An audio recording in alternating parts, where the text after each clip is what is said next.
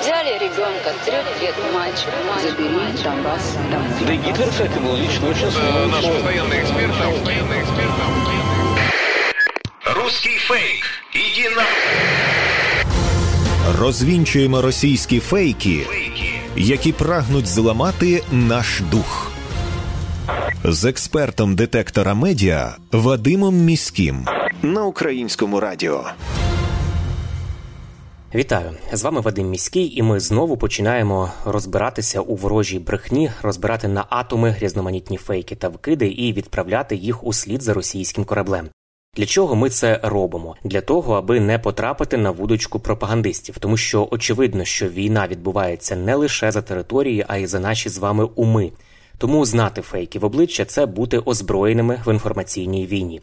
Звісно, там, де є така можливість, ми на прикладах будемо розбирати характерні стандартні прийоми російської пропаганди і таким чином вчитися розрізняти маніпулювання, шахрайство та дезінформацію самостійно. Нові фейки про українську мобілізацію у російських пропагандистських медіа ширять інформацію про те, що найбільша мобілізація в Україні відбувається в російськомовних регіонах. Пропагандисти зазначають, що це буцімто геноцид. Війна, начебто, розв'язала руки українській владі, аби знищити російськомовне населення, але з часом пишуть пропагандисти будуть змушені мобілізувати і жителів заходу України. Це не відповідає дійсності. Росія вже давно дуже припасовує фейки до кожного із регіонів України, і на заході вони розповідають, що нікого, окрім е, західняків, не мобілізують. А на сході вони розповідають відповідно те саме, тільки про мешканців сходу України.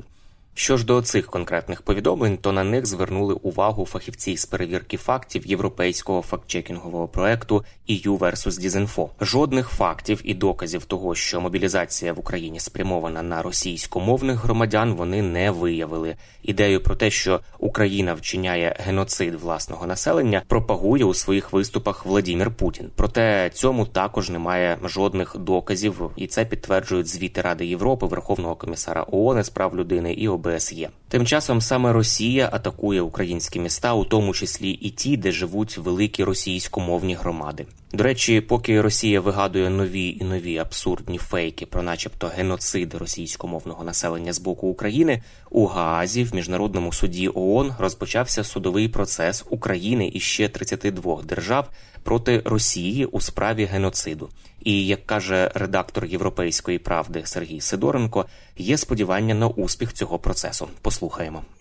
Гага це місце, де починається двотижневий процес із засудження Росії. Процес, у рамках якого Україна доводить, що Росія порушила конвенцію про заборону геноциду. Це одна з ключових конвенцій, на яких власне тримається сьогоднішнє міжнародне право та система так званого миропорядку. І те, що ми доведемо, я абсолютно впевнений, те, що Росія є порушником конвенції про геноцид, дозволить по суті змінити ставлення усього світу до цієї держави. А тепер поясню, як це вдалося зробити. Та передусім маю можливо засмутити тих, хто чекає неможливого.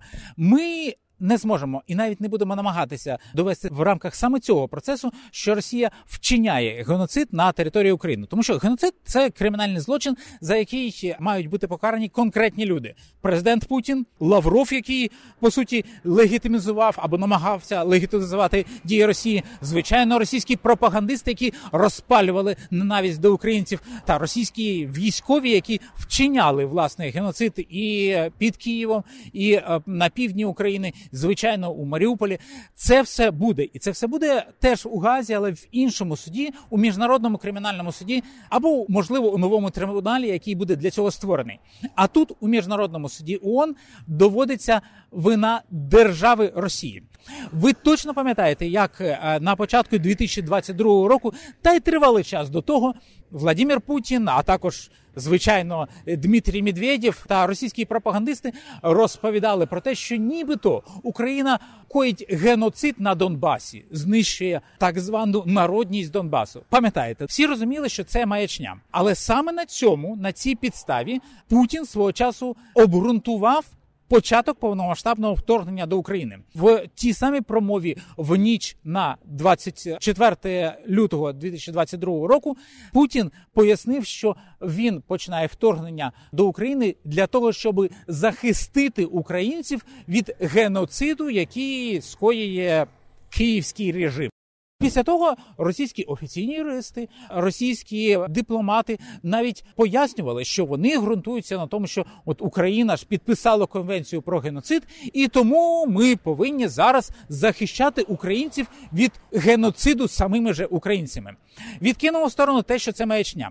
Найголовніше це те, що от оцю юридичну деталь українські юристи, а також західні юристи, які допомагають у цьому позові, змогли використати для того, щоб звинуватити Росію, що вона хибно інтерпретує конвенцію, тобто використала цю конвенцію для того, щоб виправдати своє вторгнення. Швидше за все, ми цей процес виграємо. Що це буде означати для нас? Ми не задовільнимося як держава тим, що просто світ має визнати, що Росія порушник. Всі це знають і без того. Вже ухвалене рішення. Ну принаймні про це говорять українські юристи. Що після цього виграшу, який сподіваюся, можливо, навіть буде цього року, Україна знову звертається у продовження свого позову сюди у міжнародний суд для того, щоб суд присудив по суті репарацію, тобто компенсацію за незаконну російську агресію проти України.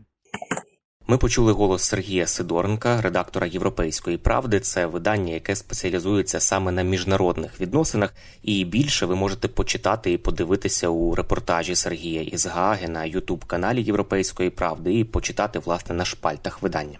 Отже, поширюючи чутки про геноцид, російський агітпроп намагається посіяти розбрат між російськомовним населенням і українськомовним, розділити їх і дискредитувати владу. Також російські пропагандисти прагнуть перекласти відповідальність за власні злочини на українців. Ну а ми будемо стежити за тим, як Україна і цивілізований світ доводять зворотне. Російське звинувачення є хибними в корені, а дії говорять самі за себе. Геноцид це справа рук росіян. Французькі винарі через антиросійські санкції буцімто зазнають кризи. Таку тезу поширили пропагандистські медіа Росії. У повідомленнях йдеться, що у Франції знищують вина і вирубують виноградники через накладені французьким урядом санкції на Росію. Автори цих пропагандистських дописів пишуть, що Москва була найбільшим імпортером вин, начебто, але після санкційної війни французи догралися і зазнають кризи у виноробній галузі. У публікаціях також намагаються навернути на думку, що накладати санкції на Росію сенсу жодного немає, і в підсумку, нібито постраждають самі країни Європи, адже вони зазнають впливу відсутності російського ринку збуту на собі. Дослідити такі повідомлення і спростувати російську дезінформацію вдалося фахівцям із перевірки фактів проекту StopFake. Як виявилося, росіяни зманіпулювали. Отже, дійсно, виноробна промисловість Франції перебуває нині не в найкращих, а то й у кризових умовах. Наприклад, у серпні 2023 року французький уряд виділив 200 мільйонів євро для утилізації надлишкового виробництва вина. Така ініціатива надійшла від парламенту Франції, і вона була зумовлена надмірним виробництвом продукції і як наслідок зменшенням попиту на неї. Дії з боку французької влади повинні стримати цінові коливання і підтримати виробників, які втрачають свої доходи. Тобто проблеми у виноробній галузі не спричинені якось антиросійськими санкціями чи іншими заборонами проти Москви. Автори маніпулятивних дописів, пропагандисти просто використали новину про кризову ситуацію із винами і подали це як наслідок, начебто, боротьби заходу із Росією. Загалом рівень споживання червоного вина впав по всій країні у Франції, насамперед через те, що французи почали надавати перевагу крафтовому пиву. Навіть в одному із матеріалів щоденної французької газети Фігаро пишуть, що вино у 2023 році таки поступилося пиву, і згідно з останніми опитуваннями, 56% французів обирають хмільний напій. Також аналітичне дослідження Європейської комісії за червень цього року демонструє спад споживання вина і в інших європейських країнах. На 7% споживання впало в Італії, на 10% в Іспанії, у Франції, про яку йдеться у сьогоднішньому нашому випуску, на 15%, А є країни, де і більше цей спад відчутний. Наприклад, майже на чверть впало споживання в Німеччині і на третину у Португалії. Більше того, основним споживачем червоного вина і імпортером завжди був Китай, а зовсім не Росія. Отже, підсумовуючи, Росія намагається створити враження, що санкції на неї нібито не діють, а інші країни економічно стабільні і ті, що ладні накладати якісь обмеження на Москву, начебто потерпають від зворотного ефекту, від бумерангу, тобто страждають від відсутності російського ринку збуту. Кремль системно культивує оцю риторику про так званий великий російський ринок, аби натякнути, що країни ЄС буцімто взагалі і не проживуть, якщо не продаватимуть свій товар Росії. Якщо ж пручатимуться, то їх, начебто, чекатиме та ж доля, що і в галузь Франції. Проте, згідно із моніторингом Київської школи економіки, станом на липень цього року 254 компанії, а це майже п'ята частина компаній, які отримували дохід у Росії минулоріч, повністю припинили свою діяльність в Російській Федерації. А 1191 компанія або третина від загального числа іноземних бізнесів також згорнулися. Тобто компанії якось відмовляються, ми бачимо від російського ринку збуту, і великої катастрофи для себе вони в цьому не бачать. Все нові і нові компанії продовжують це робити.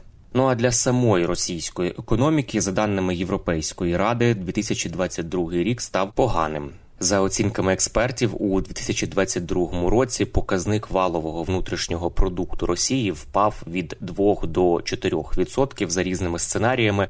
Економіка Росії скорочуватиметься і в цьому році. Очікується, що ВВП скоротиться від 3 до майже 6% за різними сценаріями. Це були головні фейки на сьогодні. Насамкінець нагадую, що не варто довіряти різного роду пліткам і чуткам. Усі неконкретні, напівсекретні, панічні повідомлення мають у нас вмикати одразу червоне світло в голові, що таку інформацію слід перевірити як правило, за різними неконкретними джерелами та емоційним панічним викладом ховаються інформаційно-психологічні операції ворога, який прагне нас деморалізувати. Довіряти ми можемо офіційним повідомленням української влади та новинам авторитетних медіа, наприклад, суспільному мовленню. Ну і не забуваємо, що від нашої із вами поміркованості і зваженості при поширенні різного роду інформації, а ми це щодня робимо у розмовах із друзями чи в соціальних мережах, зрештою залежить успіх всієї країни в інформаційній війні. З вами був Вадим Міський. До зустрічі. Русский фейк. Иди на... Розвінчуємо російські фейки, які прагнуть зламати наш дух з експертом детектора медіа Вадимом Міським на українському радіо.